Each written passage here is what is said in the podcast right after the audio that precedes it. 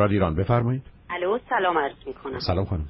خسته نباشید. متشکرم خانم. متشکرم از برنامه های خوبتون.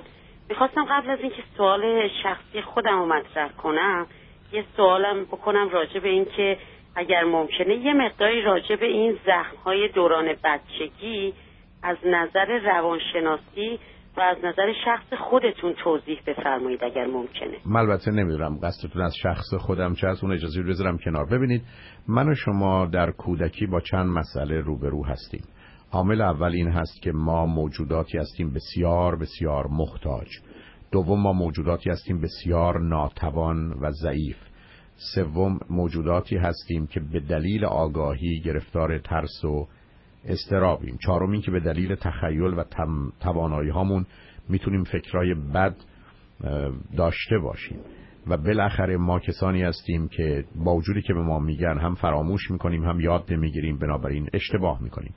این مجموعه و بعدم انتظاراتی که نظام خانوادگی و فرهنگی از ما داره شرایطی رو به وجود میاره که بیشتر ما رو در مسیر رشد با مسائل و مشکلات فراوانی همراه می‌کنه و مخصوصا اگر پدر و مادر ندانند یا اگر آنچه رو که می‌دانند بد و غلط بدونند و مخصوصا شناختی از کودک و مراحل رشد او در زمین های مختلف نداشته باشند درست مانند هر فرد ناشی که هر وسیله دقیق درستی رو خراب می‌کنه و بهتر نمی‌کنه می‌تونن به ما آسیب بزنن. این آسیبا اگر تکرار بشه تبدیل به زخم میشه و به خونریزی منجر میشه.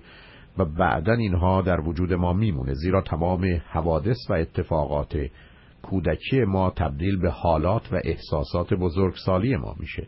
من اگر پدر خشمگینی داشتم هم خشم رو هم به گونه ترس و استراب رو و هم غم مربوط به اون رو و هم ناامیدی و یأس و بدبینی رو در وجود خودم رشد میدم. و بنابراین درست مانند کسی که توانایی های رو در خودش رشد میده من هم این جنبه های منفی احساسی رو در خودم رشد میدم و بنابراین در 20 سالگی و 40 سالگی موجودی هستم. مسترب، خشمگین، نگران، بدبین، ناامید و در نتیجه با هر مسئله و مشکلی که در زندگیم روبرو میشم به گونه ای که امکانش هست و شرایطش فراهم هست برخورد می کنم و به جای رشد و توسعه و تکامل موجب انحراف و بیماری و گرفتاری خودم و عزیزان و اطرافیانم میشم. به همین جد است که آسیب کودکی ناشی از اشتباه کاری و یا غلط.